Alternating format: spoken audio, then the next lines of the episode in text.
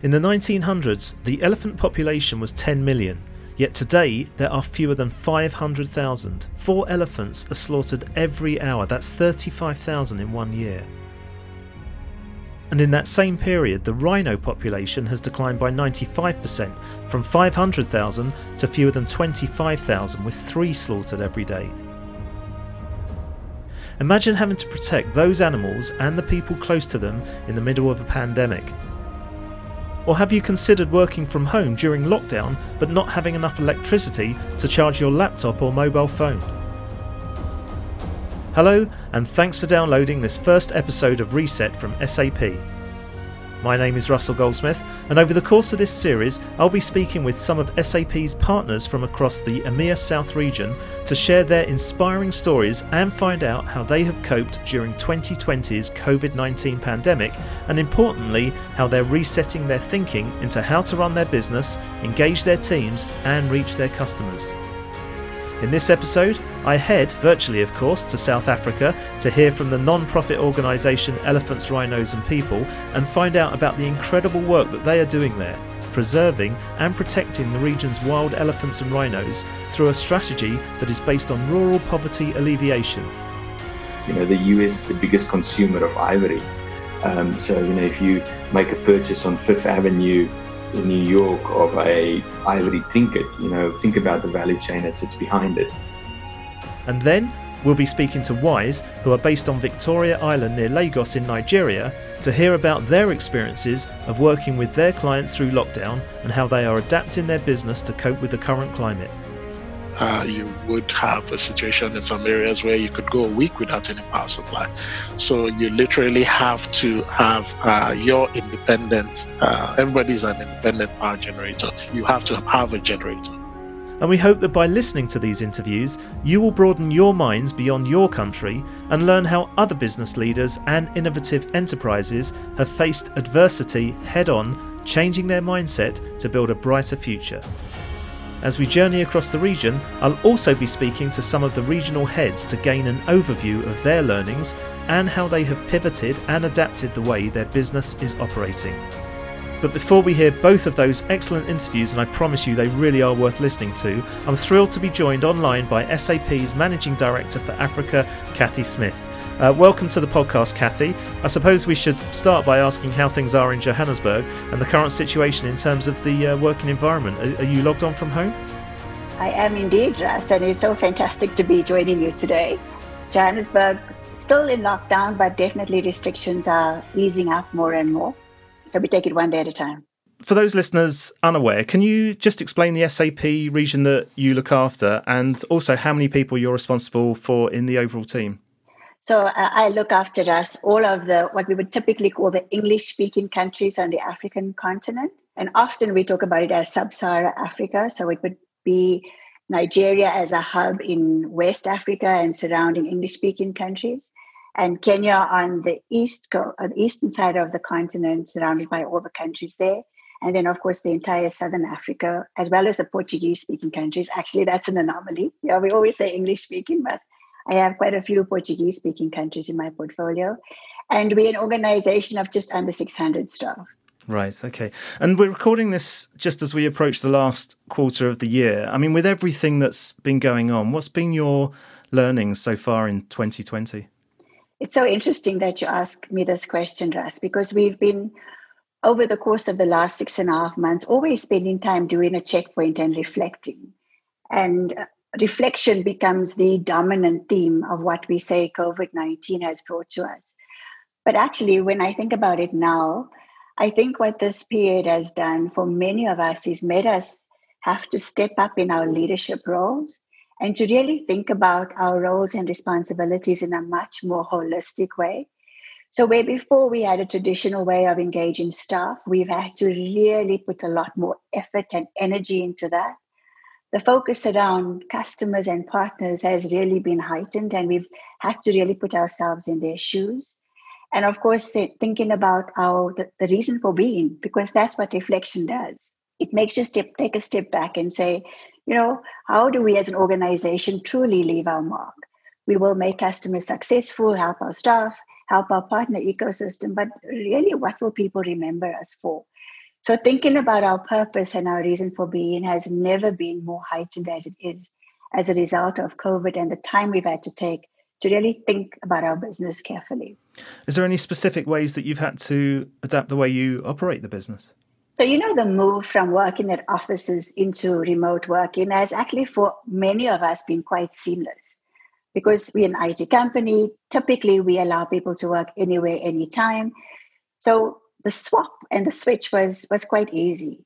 But as the weeks and the months have gone by, what we've really had to do is think more carefully, first of all, about staff engagement. So, a whole new strategy around communications with staff. From an HR point of view, in particular, we've had to think about factors beyond the traditional benefits. We've had to be thinking about how do employees cope with the fact that they've got kids at home? How do they deal with the stress of the many long hours sitting in one place? So we've got a big focus on mental and emotional health. It's so interesting because before it was very focused on your physical health a massive uh, switch towards that. And also creating many more opportunities for dialogue so people could share challenges. How do I cope with uh, my grown up children versus how parents with younger kids deal with the fact that they've got to do school from home? All of those things have really forced us to think very differently about the business from a staffing point of view. And undoubtedly, we've had to change the way we engage with our customers because some of them have been pretty much in sync with us in terms of access to, to, to technology and easily swapped to the virtual world, whereas many others have not. And we've had to really find ways to be much more empathetic, I would say, to their circumstance. And another big part of our business change was really to work with customers whose industries have been massively impacted from a negative perspective and really find ways to help them partners and customers to navigate through these challenging times. Just a, a flavor of the kind of things that we've had to adapt in the business. We're about to hear from one of your partners at EPI-USE, but specifically about the non-profit organisation that they run, which is Elephants, Rhinos and People. What do you know about them, you know, at the moment, and, and what are you excited to hear about? Well, we know them very well, actually. And, and Quintin and I have had several conversations, not only at a business level, but also for the Elephants, Rhinos, and People initiative, which we are an integral part of. They are a really exciting and, and, and partner that really co innovates with us. There is nothing better than, than that. Looking at how they've evolved in terms of their payroll solutions in sync with SAP, but at the same time, focusing on one of what SAP's core focus areas um, are in terms of our purpose. I am sure many of you will know that SAP really focuses on three key themes in our purpose. I mean, while we talk about helping the world run better and improve people's lives, we make it very practical by saying we do things specific to society. And typically, we would talk about inclusion and driving digital skills. We talk about things we do in business, and we talk about things we do in the environment. So our partnership with EPI-USE in terms of the environment conservation, looking at the entire gambit is incredibly important. So um, the, the work we're doing and the exciting thing about ERP is not just that it's about doing something that's really good, but that it is able to, to draw the thread between conservation, society, and that's all the people that get impacted by conservation, the impact on business as the underlying theme and then, of course, a lot of the solutions are powered by technology, and we as SAP are part of that. Um, we talk about how forward thinking the ERP solution is because the use of drones is part of the new economy. And that is already showing what the art of the possible could be, not just for conservation, but for business and for our world in general. So, a really amazing partnership, and we're really excited about the work we're doing together. Excellent. Well, you've queued it up very nicely there. So, uh, so let's have a listen to the interview that I recorded uh, last week. So, I am thrilled to welcome the driving forces behind the non profit organisation Elephants, Rhinos and People, or ERP as they are better known. Firstly, logging on from Boston in the US is Quintin Smith. Quintin is a partner at EPI-USE, the world's largest and most experienced independent SAP human capital management specialist, and a director of ERP. And uh, joining Quintin online from Pretoria in South Africa is Esty Smith, ERP's managing director. So, thank you so much much for both joining me today. Thank you for having us, guys. Hi, thanks for having us. Now, before we start our chat with Quintin and Esty, let's just set the scene with a clip from an incredible video that SAP helped ERP produce that showcases some of their work. So, the first voice you'll hear is actually Quintin's, and he is followed by uh, John Tager, EPI-USE's, and ERP's CEO.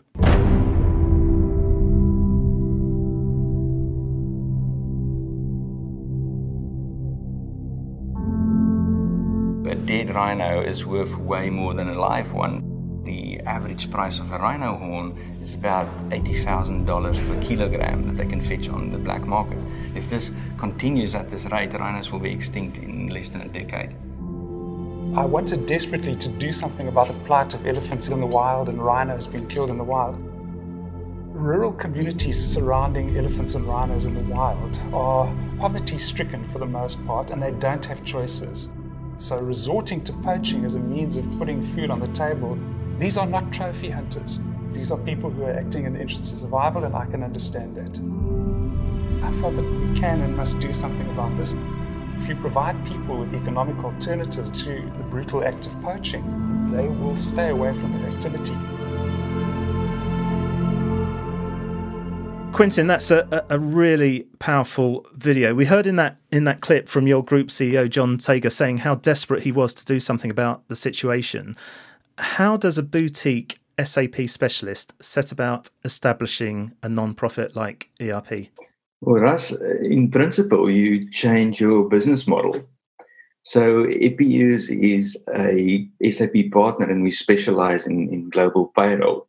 But we were founded in South Africa, so the plight of elephants and rhinos was something that just really resonated with us. You know, we lose one rhino every four hours and one elephant every 15 minutes. So, you know, we just decided that we can and should do something about it. So we established and founded this nonprofit called ERP or Elephants, Rhinos, and People.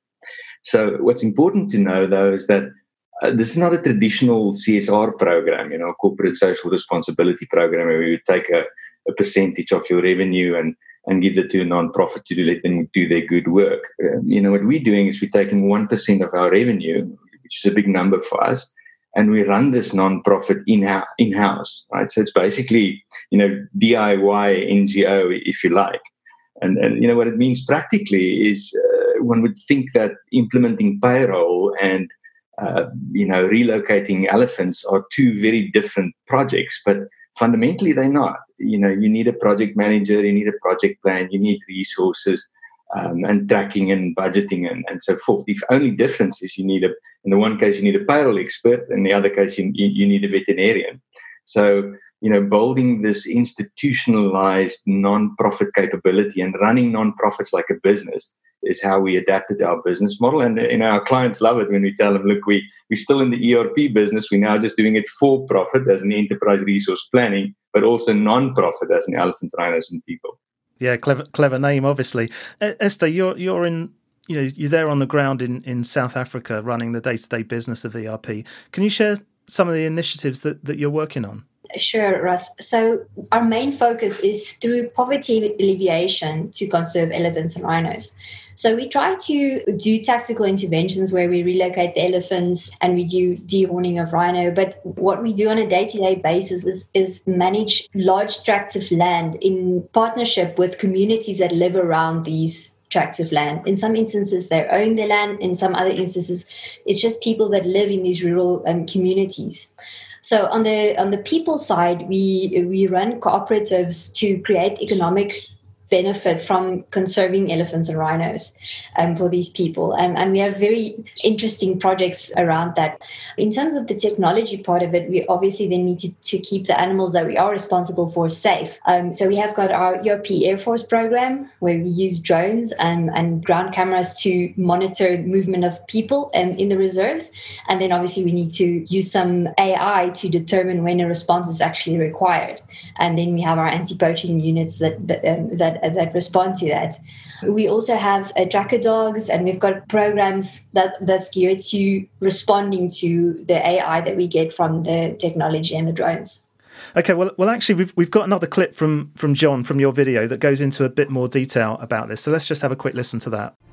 So one of the main techniques that we use to recover the elephants is once they're mobilized, we lift them up by their feet, upside down, and then we uh, load them into our specialized wake up recovery crates. It is considered to be the best practice. It's a technique we developed out of necessity actually, and we've now moved in excess of 1,500 elephants using this technique with absolutely no side effects. So it looks horrible, but it works really well and it's an effective way of lifting and loading an elephant.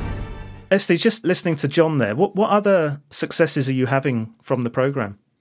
Well, obviously, when we move the elephants from danger zones, we need to make sure that they move somewhere where they are kept safe. So we collar them and, and track them through our app that's called Find My Elephant.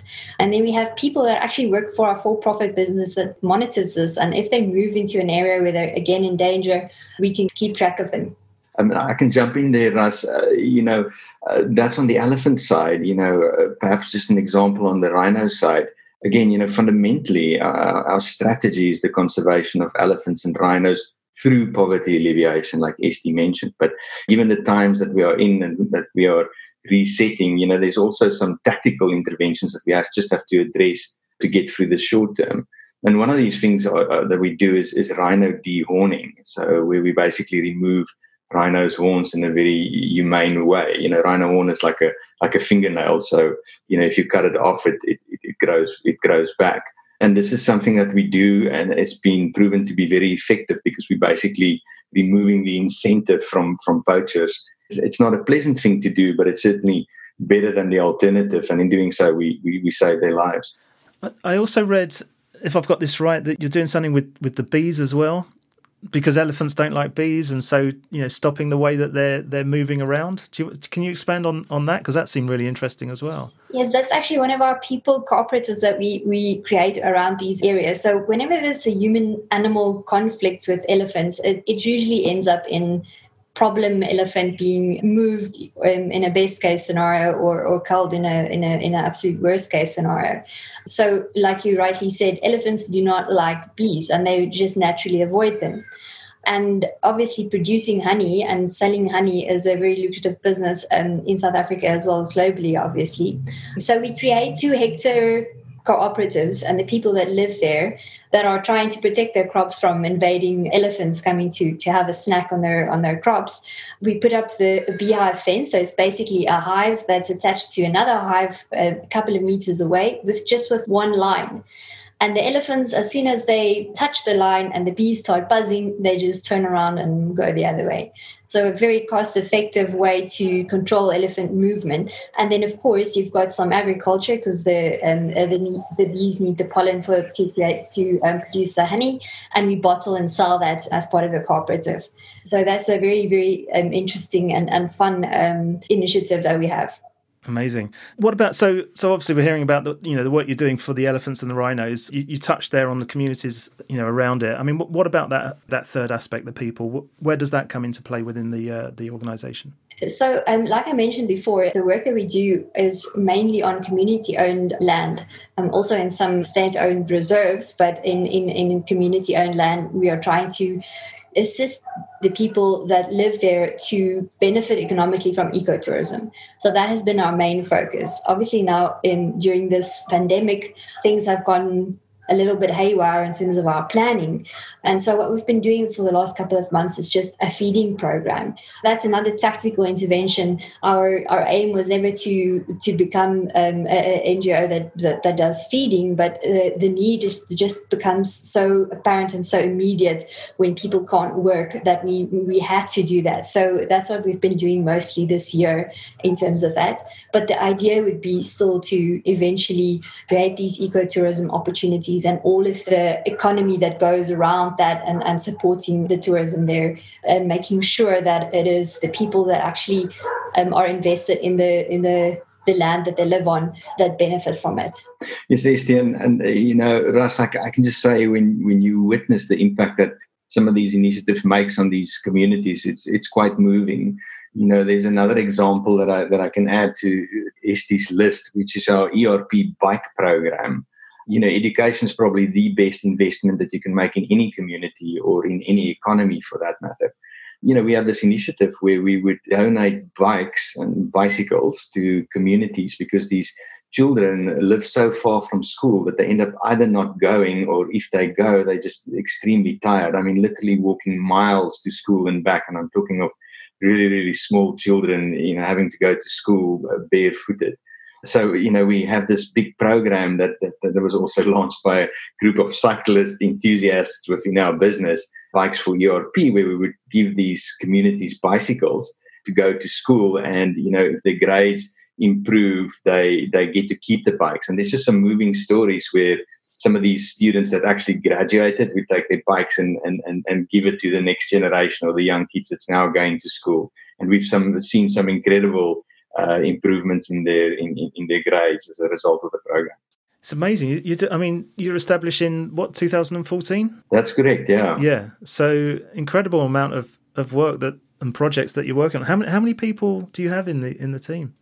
Well, so you know, since it's a, a, you know a different business model, everybody in EPI-USE and in, in, in our group is, is, is part of the initiative. So you right. know, globally we have 3,000 people. And, you know, it's exciting to think as a, as a consulting firm, you know, every dollar that we would invoice our clients, 1% of that is taken to put gasoline in a helicopter tank that's flying over Africa right now to dart rhinos and elephants to protect them. So indirectly, the whole group is, but Estie on the ground has a small team. And Estie, you can elaborate on that. I think we have a handful of people that does it full time. I think it's eight people that, that does it full time, and that's now including rangers and elephant monitors um, and and people that implement our um, people projects. Mm. For example, Elliot is a, a, waste recycle specialist, so we put up a waste recycling plant, and then he negotiates to get people who who informally gather and recycle to so that they can get better prices. So he's becoming quite a, a, a, franchise of, of waste recycling plants throughout South Africa. Um, so Elliot is someone, that works that works for ERP permanently. But like Quintin said, we we really utilize everyone and everyone's skills that we can in the business. For example, our drone program. We have a full-time drone pilot, but we have lots of IT specialists at the, the office here in, in Pretoria. So this uh, one of the schools that's next to one of our drone protected areas we have a we code program where we teach the kids to to code the drones so we we use our specialists in our business to present those courses or to come and attend one of the classes and and and, and just you know hands on show show the kids how we build and, and code um, these drones yeah, so I just wanted to say, you know, and Estie, I don't mean to embarrass you at all, but but Estie is a stellar example of, of our model at work. Estie is a, a superstar SAP SuccessFactors consultant, right? So she works on engagements at clients. She's also, you know, a, a trained attorney by, by by education, and she runs our legal counsel business within the group. And she's the director of ERP. So, you know, it's just this this beautiful model of where our people are literally hands on. And it's it's not strange to have on your calendar you know in the morning you have meeting with this client or escalation with that client and then elephant relocation project. Incredible. Well well actually it, it's good to hear the people involved in in the actual team because that kind of leads nicely on to you know one of the key parts of, of this podcast series which obviously with the title being reset is we're looking to find out about the impact that COVID nineteen has uh, you know has had on on on various different organisations. So obviously, on in this instance, on on your organisation. So I was just wondering if we could maybe start with the programs we've been discussing. How, how have they been affected in, in this recent situation? Um, so, like I mentioned before, um, just in terms of our anti poaching efforts, people are hungry and coming into the reserve. Um, and, and I mean, when I say hungry, I mean there's no nothing to eat. So people um, started coming into the reserves more and more, not to necessarily poach rhinos and elephants, but to to catch something to eat. But obviously, then if the fence is broken down, it, it creates lots of security issues for us.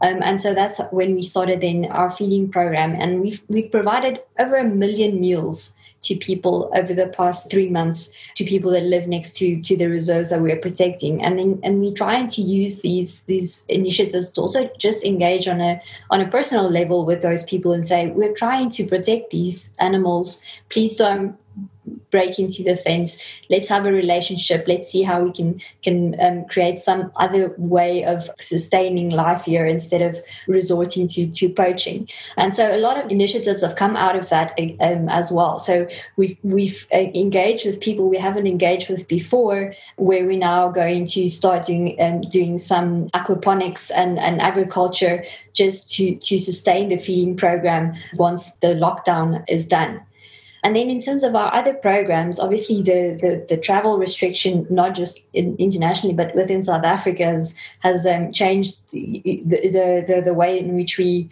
can communicate and interact with the people in the in the areas that we that we usually would.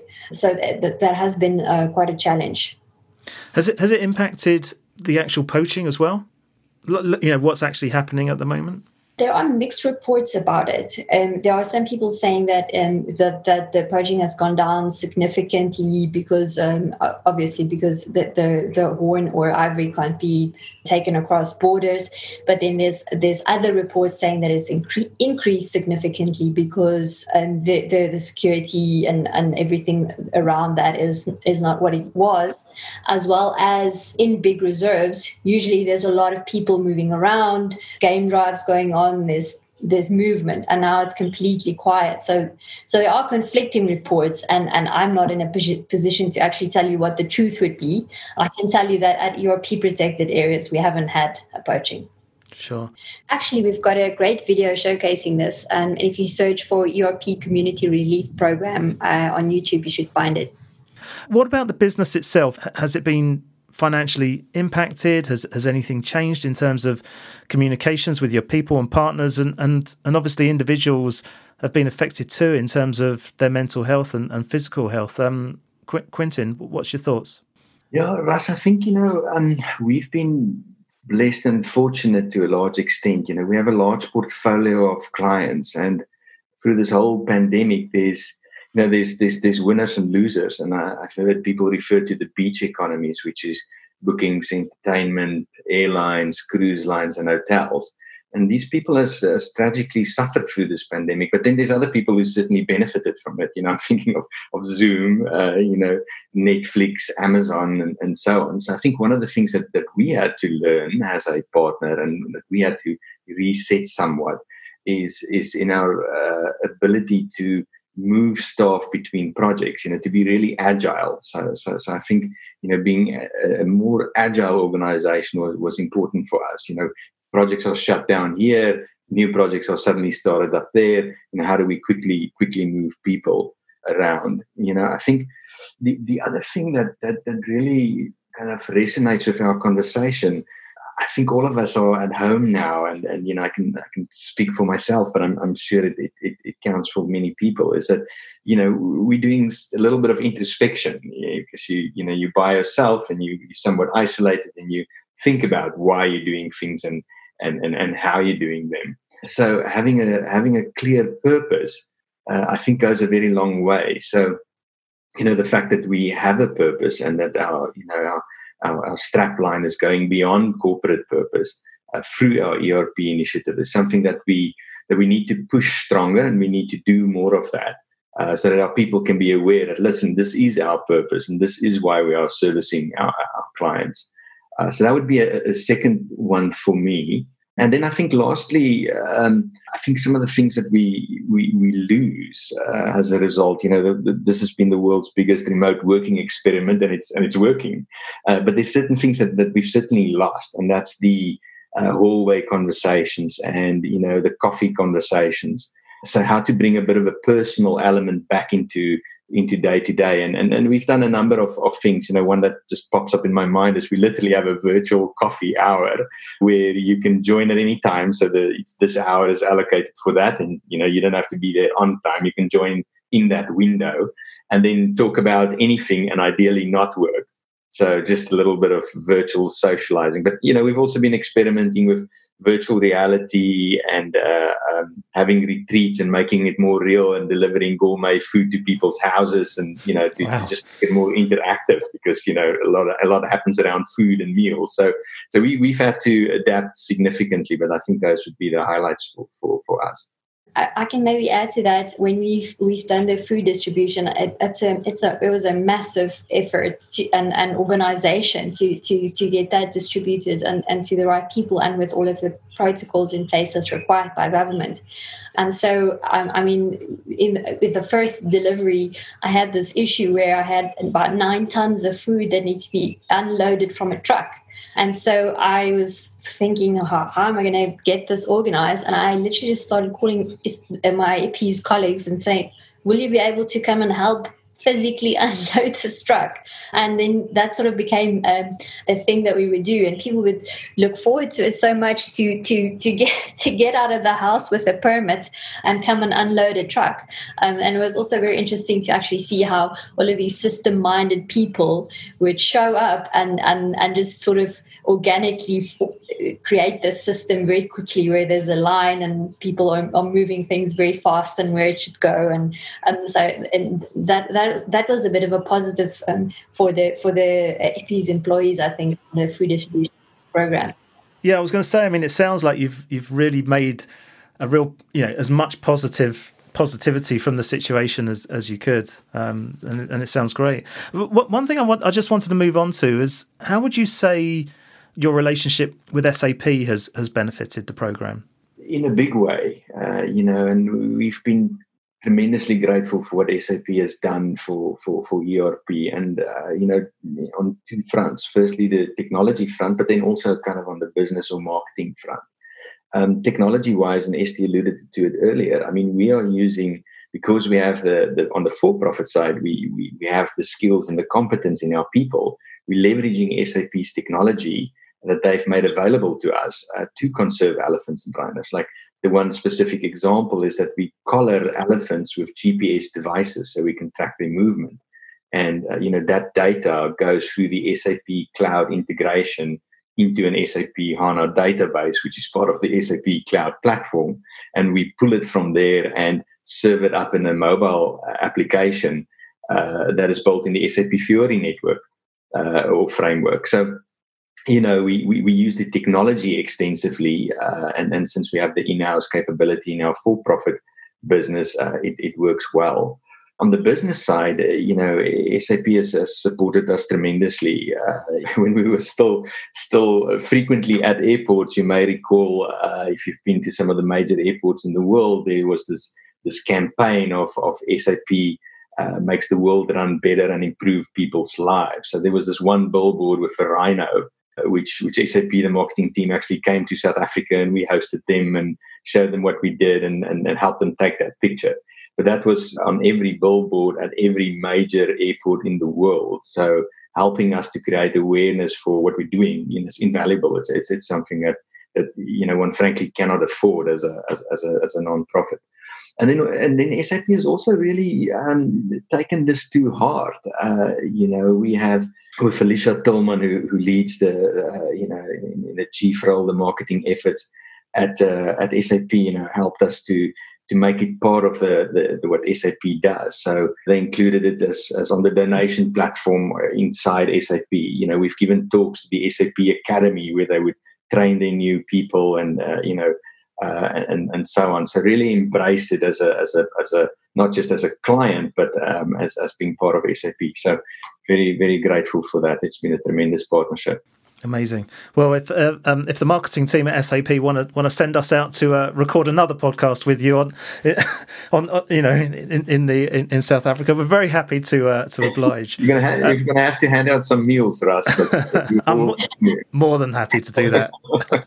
um, listen, this has been a, a fascinating discussion. If there was one thing you were hoping listeners would take from this podcast, what what, what would that be, Quintin? I, I, I well, I have to pick between two, I'd say. Um, the one is certainly just awareness, uh, you know, awareness of the poaching activities that, that happens and that people should be conscious of the value chain behind it. You know, the US is the biggest consumer of ivory. Um, so, you know, if you make a purchase on Fifth Avenue in New York of a ivory trinket, you know, think about the value chain that sits behind it. So um, the awareness would be one thing. And then the second thing is, is really that that a, a fundamental impact on our business is, is purpose. I recommend to, to, to any business out there to, to have a clear and a authentic purpose. You know, if it's a line on your marketing budget, then you haven't found it yet. I, I know that that has certainly changed the, the way our people view our business. And, and for me personally, it went from getting up in the morning knowing that I have to make a living uh, to going to bed at night knowing that I've made a difference. Yeah, it's tremendous. Esti, if, if listeners want to find out more information about the work that, that you guys are doing, where's the best place for them to go? They can go to erp.ngo, but we also have a, a Facebook page and an Instagram page that, that you can follow. That we, we post updates regularly on what we do. Fantastic. Uh, Quintin, Esti, uh, thank you so much for, for joining us and, and, and sharing your stories. It's been brilliant to listen to. Thank you so much. Thank you. So we're back with Cathy Smith, Managing Director for SAP Africa. Cathy, we heard there, you know, all the great work that ERP are doing, but interestingly, how Esti described they've adapted over the last few months. What what did you think to what she had to say? Well, I mean, isn't that a fantastic example of what we need in the digital era? And we talk often about the skills in the digital world being the ability to be adaptable, to be agile, to respond to changing circumstances. And what Esti has explained and shared with us is a beautiful example of what they've had to do within the organization and with the program that they're running. And it's so amazing to see the, the kind of things she talked about in terms of their staff. In fact, herself and um, the, the CEO of EPI-USE talked about the need to create platforms for staff to come in at their will and have conversations and to feel connected. So I think that really they they have demonstrated truly what we need more and more of us and, and organizations to do is to, to adapt to changing circumstances. Because although COVID, I think, has fundamentally impacted the world, we should anticipate many different challenges um, in the course of the years to come. And our ability to be resilient through all these times is really a key requirement. And what Esti and the team are doing with Quintin, etc., is, is just a good example of that. Yeah, well, you, you mentioned about the staff there, and, and, and obviously you talked earlier about purpose. I mean, that's what I wanted to ask you because what what they've achieved in setting up their own non-profit, but then getting all the employees involved is is pretty special, don't you think? Well, it's it's so strategic. I mean, they've done it from from a really authentic and genuine belief in conservation, which is important. But in any strategy, what you have to do, I would say, Ras, is make sure that what you develop is enduring that is not just about a feel good.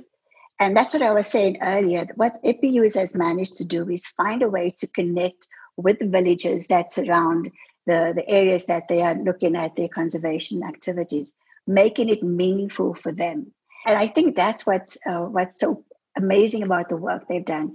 It will be ongoing and sustainable going well into the future because they've fundamentally made it part of the organi- almost the fabric of the organization is become conscientized to what the importance of conservation is and then making it into an organization that can operate in, on its own to make it sustainable is really is undoubtedly special and a really a very strategic move on EPI-USE's side. Yeah, definitely. Okay, well, as I mentioned at the uh, top of the show, we're going to hear from another SAP partner now, and that's Wyze. Uh, they were, in fact, SAP Africa's 2019 Partner of the Year. They're based in Nigeria, and earlier this week I spoke with their technology partner, Olu Famalusi, and I started by asking him to give us a very quick introduction to his business. So, Wyze Group is uh, actually a full service professional firm that has been in existence since uh, 2009. And apart from the technology service line, which I head, we actually have the audit line, we have tax, we have consulting, and we have outsourcing. And we run out of three offices, two in Nigeria, one in the Cameroons, the Nigerian office uh, in Lagos and Abuja and the size of the team is currently about 80 plus uh, consultants. And for the technology practice that I look after, it's a 100% SAP centric uh, practice. And for us, we have actually picked certain solutions which we believe are relevant to the West African market.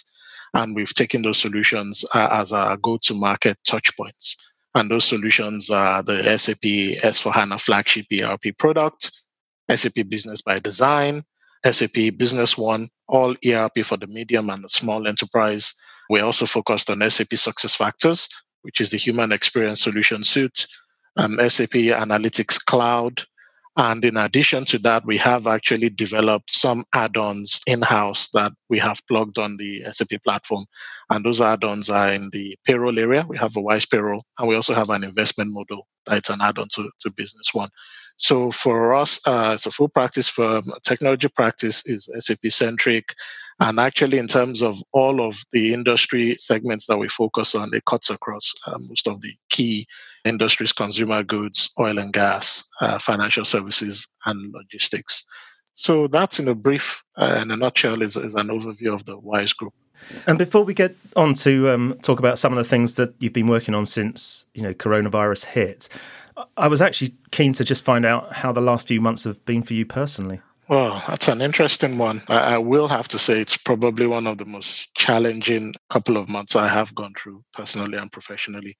I think um, at a personal level, I, I have literally been away from the family for over six months because my family is based in the UK, but I've actually stayed in Lagos, uh, in Nigeria, during the period of the lockdown and that has been challenging uh, situation but it was something that we agreed uh, was necessary and the background to that is we came out of 2019 into 2020 with three projects flagship projects for us we had committed to delivering and two of them were for players who are actually number one in the industry sector. Uh, we had the Food Concepts Project, and they are the number one QSR player in, in West Africa at the moment.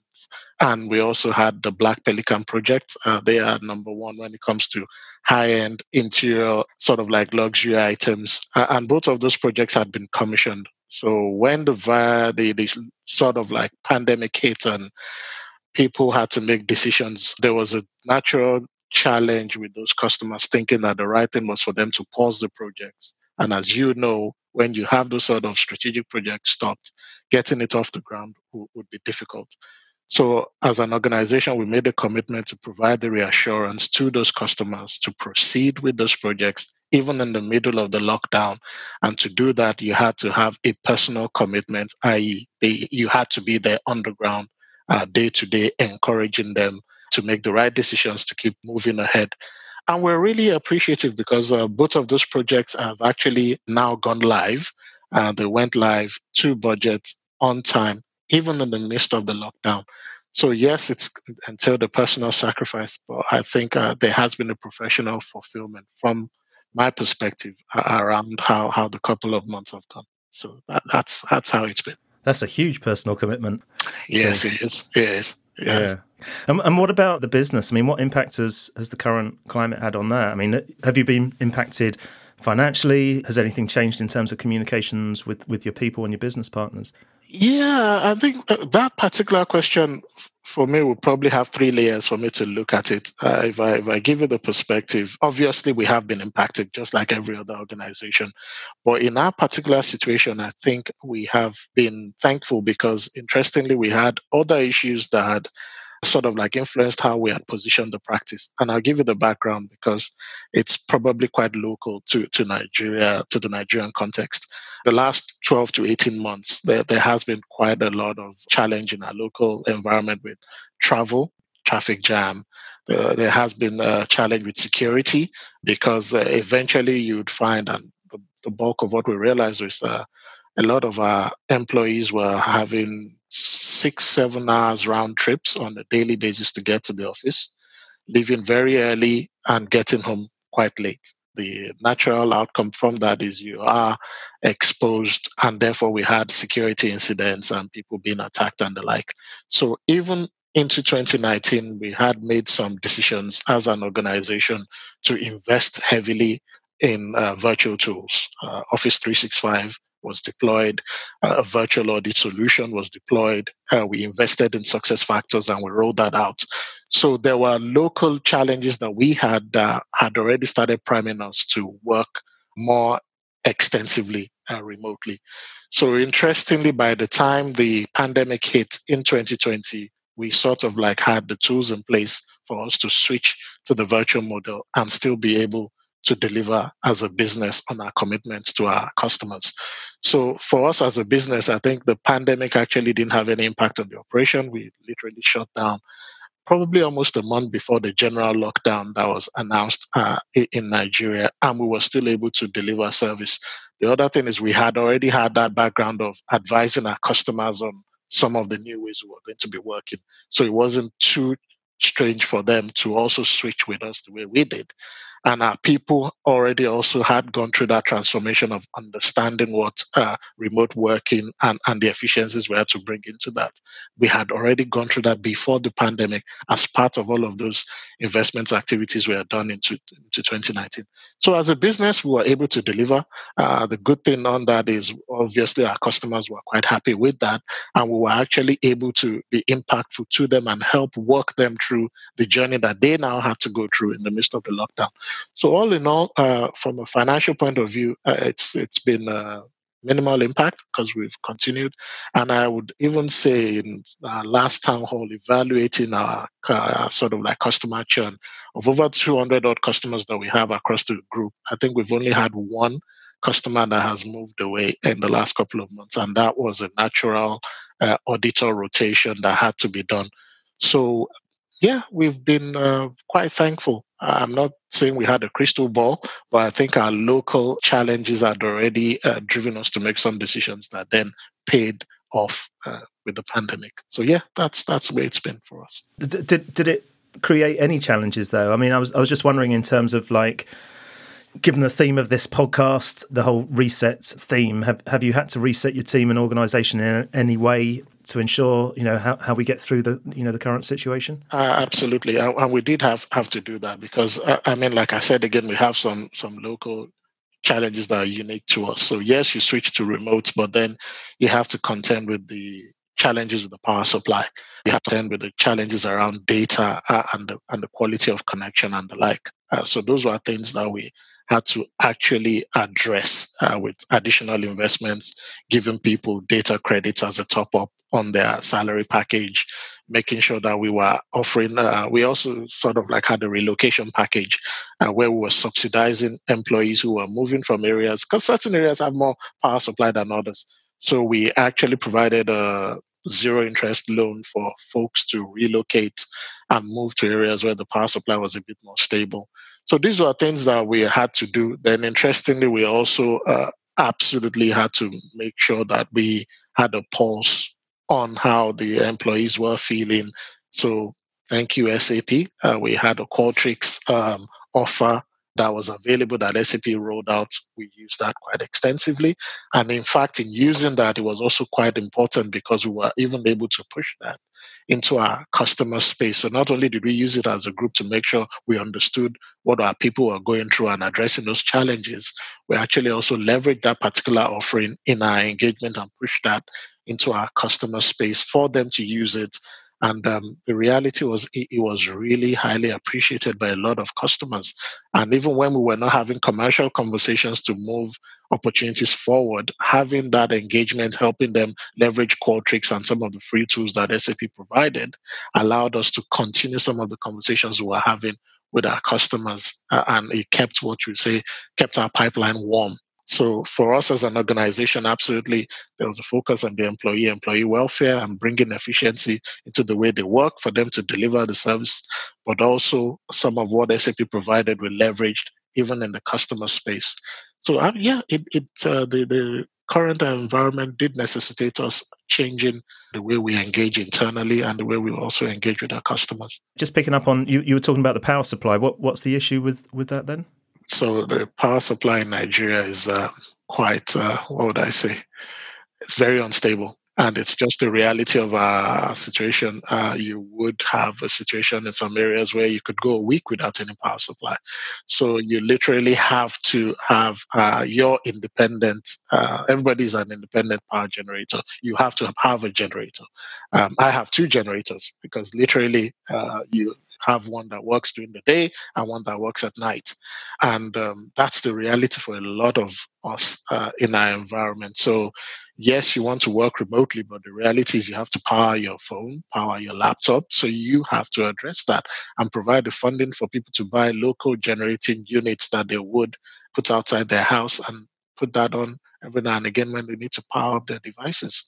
That is the reality of our environment. I know it may seem very odd to you uh, sitting in the UK, but um, anybody who's in, in, in Nigeria or uh, I would say even even South Africa is beginning to go through it now. They call it load shedding because I think uh, that's the term they use in, where we come from. We just say there's no power. There's literally no power. You could go for, I've gone two, three weeks without any power, and you're literally running your generator. You have to buy the diesel to power that generator uh, so those are things you have to take into consideration when you are providing a package for your employees. That's very real and very unique to us. So we've had to deal with all of that. Incredible. And and how has um, COVID changed the way that, that you're working with your clients? What we've seen is um, an interesting dynamic. And like I mentioned earlier, we are a professional service firm. What has come to the fore in this environment is um, trust. And where you have a trusted relationship, we found that customers lean on you more. And then there's an intensity in the interaction. And that intensity becomes the fact that you could have an audit client who was typically just an audit client who now actually wants you because of the quality they see from that experience. They want you to advise them on, so what do I do now? So you become their consultants. They then start asking you the question, how do I move my business to being able to work virtually? So all of a sudden, what we're seeing is an intensity in our interaction multiplying out uh, with uh, the customers we deal with. Not only do they want to talk to you about audit, they want you to advise them on consulting, they want you to fix their technology problem. It's good for us, but it also creates uh, quite a bit of um, the only word I used to describe is, is intensity. So we have to do more yeah we have to make sure that um, all of the touch points uh, that we have with the customer is multiplied out. If i take two specific examples that come to mind grace lake partnership uh, JCDecaux essentially they were just a customer that we were providing outsourcing services to. But very quickly when the pandemic hit they wanted to understand what do we do next so we all of a sudden started delivering consulting to help them reprofile their business, think of what their next five year plan will be. All of a sudden, it became the fact that, okay, now we realize we really need to go virtual. We need a platform. And all of a sudden, you have an SAP conversation. So on just one account that you had one service on before, all of a sudden that customer, because of the trust they have and because of the quality of service, is now looking for you to provide three, four sort of like service lines to them. And that's just one. We have uh, something a bit similar. If I think of a, BPL, uh, they're an exporting firm that uh, are investing, and they came to us as a technology customer. They did an RFP, they picked SAP. We started the rollout, and all of a sudden, it was a question around, oh, well, we are expanding. We see an opportunity to expand in this downturn. Actually, we want you to provide us CFO services because they decided they were going to outsource some of their uh, activities to cut costs all of a sudden we were providing outsourcing technology and uh, we're actually advising them uh, in terms of the capital they're raising to expand the business. So there has there has been an intensity. That's what we'll, that's the way we'll call it, and it's created a demand on us. It's a good challenge to have, um, but very clearly we're we, we have to invest. That's what we've come, and that's something that we see as a natural outcome which is maybe it's a bit strange if you think about it, given everything that is happening. But for us, we are already seeing that we have to outurn the year possibly about 100, 110 uh, versus the 80 where we're at now. We are definitely seeing that we have to outurn the year at about 100, 110 consultants just because of that intensity in the interactions. So, so given you know you're working with so many different clients, do do you think people and businesses are optimistic about the future in Nigeria? I would say so. Uh, it depends on how you look at it. I think um, the people who win are those who have this view of crisis actually providing an opportunity. And I'll give you a very concrete example. I mentioned to you uh, a customer that we have, Food Concepts, that we had, which was one of the reasons why I stayed behind, that they are on a five year transformation program. And one of the first things they did was to put the SAP platform in place. And they commissioned SAP BYD, SAP Analytics, SAP Success Factors, Wyze Payroll. Those were four solutions they asked us to deliver that we've, we've deployed and is now live. Now, as part of their growth plan, they have an intention to multiply or to increase their footprint. They are exited the year at 78 sites. They are now at 110 and they are going to 250 sites. What has happened is prices have dropped on the real estate front. So actually, because of the economic downturn, they are seeing an opportunity to expand at a cheaper cost. Yeah. So that is a classic example of some of the situations. That's where crisis presents an opportunity. The cost of their expansion has actually reduced. And therefore, they are even thinking of going bigger than what they were anticipating. So, folks who have the right strategy, who are specialists, and who have the right mentality around how they perceive the current situation, they are naturally resilient organizations and they will continue to win. And the reality is, uh, if you operate in Nigeria, you you you already have an inbuilt understanding of these things, issues we deal with, just because of the nature of the challenges we have in our environment. So yeah, the, organizations we work with, uh, we have sort of like the same perspective around how we see this, and we see it more of an opportunity where we're saying, look, this is a time for you to assume a dominant position in your space. So the question is, how do you get there? What are the strategies that get there, that'll get you there? You know, and that's what we work with with them on. And, and I think those organizations will thrive. Uh, absolutely, it will be difficult. Uh, it's you have all of the sort of challenges I've just explained to you to deal with. You also have the pandemic challenges. So the pandemic is just another challenge. If you're in the Nigerian environment, yeah, you already have that mentality of being a problem solver If you're not a problem solver, you cannot survive in this environment. So the pandemic is just another problem in our environment to solve. And organizations who see it that way will thrive. That's that's that's our, that's our view. Fantastic. Ollie, thank, thanks so much for sharing all, all these experiences with us. I, I, love your positivity and your and your passion for it. It's, it's really great to hear and it's yeah, fantastic. Brilliant addition to the Thank podcast. Thank you very much for the opportunity. If, if our listeners want to find out more information about Wyze and, and, and the work that you're, you're doing with your clients, where's the best place for them to go? It will be our website and it's uh, www.wyzeassociates and that's W-Y-Z-E associates.com. Fantastic. Thanks so much uh, for taking the time to chat to us. Cathy, Olu shared some fascinating challenges that, for me, actually recording this from the UK, I'd never even considered to be an issue. Um, so, for example, he was talking about not having enough electricity to charge your laptop to be uh, able to do your job when working from home, which is just incredible, really. I mean, when you're looking after such a huge region, are you ever surprised by some of the difficulties that uh, companies have to overcome? Well, you know, a little while ago, we were having a roundtable discussion and we talked about the importance of being resilient. And one of the things I said in that discussion was in Africa, you have to be resilient every minute of every single day because I know for all of us, we get up every day and life will give us challenges we just could not imagine. And so I think it's become part of the way we run or the way we operate is that we need to be open to the fact that the most unusual of circumstances will happen, and we need to find a way to respond to that. And it goes back to the importance of what I think this, this pandemic has done to us and has, has forced us to think about as leaders. The most important thing is to put ourselves in our customer's shoes.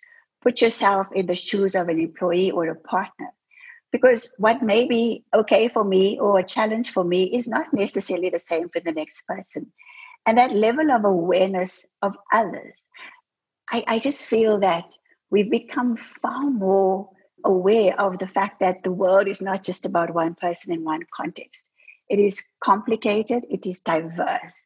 I think that's why we just love working on the continent. The richness that we have in terms of our cultures, our ability to contribute, and the difference in challenges that we have is what really gets our blood going because we're constantly problem solving and looking at ways to make things work better for everybody. So I would say, of course, we would get surprised. It always takes your breath away when you think about, oh my goodness, is that a problem that I did not possibly have imagine happening? I, I remember talking to our butcher just a, a few weeks ago, and they had remained open throughout the entire lockdown. So you would automatically assume that they are fine, that they are still making their revenues and business is still good. And so one day I asked the butcher, How are things going? And he said, Yeah, we are chugging along. It is tough because every single school is closed and they're not placing their orders. Every single organization that buys meat from us for their canteens is closed down. So you almost take a breath away. And whilst it is, of course, it's surprising, it's just the reality of what we have to deal with. The situations are complex, they, they sometimes incredibly, it's almost like you never imagined it but they happen. And, and the key thing for us is to remain open minded, to try and understand, and then to work together to find a solution. I think it's kind of really important to ask those questions, actually, as, as you did, because sometimes people can, they either want to show this, oh, everything's fine and, you know, great. So it shows, you know, tries to be positive, or sometimes they you know, they don't feel comfortable saying that they're struggling. I think it's really important to ask those questions. You know, the other day as well, I was speaking to a customer in the diamond uh, manufacturing industry, and for some reason, I, I've always thought of diamond as you know, organizations see it as an and people or consumers see it as an incredible asset, so an investment choice. And they were talking about how hard it is for their industry. Now we appreciate the mining industry in its entirety has been impacted, but it's been particularly bad in, in the diamond mining industry which is core to the African continent, and particularly South, Southern Africa. And he said to me, Cathy, diamonds are actually a purchase of love. It's an emotional purchase. And so when you're going through a traumatic time like the shutdown and the pandemic that has hit the world, all of a sudden the purchases just tanked. What you think you can take for granted is just absolutely not the reality. You've got to constantly be curious, you've got to be engaged, and to really add value, you've got to be able to understand context. Yeah. Have you got any kind of really inspiring customer stories of your own, you know, from the past six months that you've heard that you can share? So it has been an amazing six months, and of course, lots has happened. Um, one of the things that we are incredibly focused on in our purpose, and particularly on the African continent, is around inclusion. And uh, it's something that I particularly am, am very strong on because we look at the fact that many of our economies are struggling. And we've tried many different things to find a way to create economic stimulation within the different economies in on our on our in our area of responsibility. And and and we've had different degrees of success. And one of the things that we we have a passion for in SAP is, is social enterprises. Social enterprises are actually what we traditionally know as NGOs or nonprofit organizations that are in existence to do good, but they've added a revenue generating aspect to their business so that they can become self sustaining. So they do good, but they do it with their own revenue generating income. And for us, inclusion means being able to allow more and more of these social enterprises to participate into the procurement of, of all companies um, in different economies. And so it's it's a very new and early thinking um, concept that we have with, with some really fabulous examples in other parts of the world within SAP and its partner ecosystem. But in the last few months, what has been really fantastic is we again had a mining customer, and they um, use some of our um, procurement technology, and they've been working with us around how can we provide more access to social enterprises, to small, medium sized enterprises, because COVID has had such a devastating impact on smaller organizations that don't have very powerful balance sheets. How do we create a platform for inclusion to get them to participate in the procurement process for many of the big organizations? And for me, this is one of my most uplifting stories because the customer is wanting to share within their procurement spend, we are helping them in the process. it's definitely a, a partnership between the two organizations around how we can allow social enterprises and small businesses to get onto the radar of procurement of mass of massive organization so that they too can get a share of the pie. You know, we always say the pie is big enough. We want to include everybody so that everybody can get the share of the pie. And for me, it's been a fantastic story about a customer using technology, seeing a bigger picture opportunity to include, and us doing it together. That's the other interesting thing about this um, time, I think, Russ, is the fact that the, the importance of collaboration. Um, the days where we could see everything as, you know, this is a, a customer, this is a partner, this is a competitor, I think they're definitely becoming more and more blurred. And even if we go back to talking about conservation, and um, what's fantastic about EPI-USE and the ERP solution is that they're doing good and they're doing good with lots of partners. And the only way we can overcome the challenges, whether it's in conservation or in providing economic stimulation is if people work together. If we truly put the purpose or the customer or whatever the issue is at the center of what we're doing and we do it in a collaborative way, I think that's going to be good for the world. Yeah, some great case studies and, and examples and, and, good messages there, Cathy. Um, I, I, want to finish the the episode by looking at the future, but before I do that, I was just wondering, in terms of the conversations that you're having with your customers now, have have they changed at all? What you know, what what kind of things are they asking for? So more and more, we are seeing and experiencing customers definitely asking us to change our approach you know the, the, the ict industry has matured so much over the last few years and customers have more and more choice. And because there's a very strict focus on a quick realization of value and a quick um, return on investment, the days of customers going through 18 month, two year, or three year projects before they actually get to see the benefit of the business case that organizations have sold them are few and far between. The demands more and more from customers are they want to choose a, a, a good solution and they want it to be implemented in the best and quickest way possible. And one, one of the fantastic examples actually is Wyze. They very recently went live with the customer where they took a couple of our complex solutions, not just one, multiple solutions, and managed to implement it successfully to the customer's requirements within a seven month period. That's music to our ears. And so, more and more, we are looking to how do we support customers to really achieve that one objective a very quick and effective realization of value. And our partners like Wyze have really been a perfect example of that. There's some, uh, yeah, nice examples and, and, good messages there. I mean, you, you've almost kind of led me on to my, my final question. So, I because I, uh, you know, as we bring this episode to a close, I just wanted to turn to the future, which I appreciate is is pretty hard to predict at the moment. But based on the conversations you've been having, those examples that you just shared, and listening to the stories that, that we've heard on on today's episode, in your opinion, what does the future look like in Africa for SAP, your partners, and your customers? So, if I have to say what I thought, I, I think that in the first instance, um, Africa, in going into the future, will have a, a plethora of leaders who are very broad thinking, that think about the area of accountability and responsibility being more than just the immediate area of, of scope of work. They, they are leaders that are looking to their staff, they look into what's happening in society they're looking at what's happening in the environment and they they have that at the foremost in their minds. That's in addition to being profitable to growth and to making sure we're running a sustainable organization. And that the way we would do it every single one of us is by putting the customer first. Making sure that you know we genuinely look to the success of our customers and that we do it in collaboration with each other.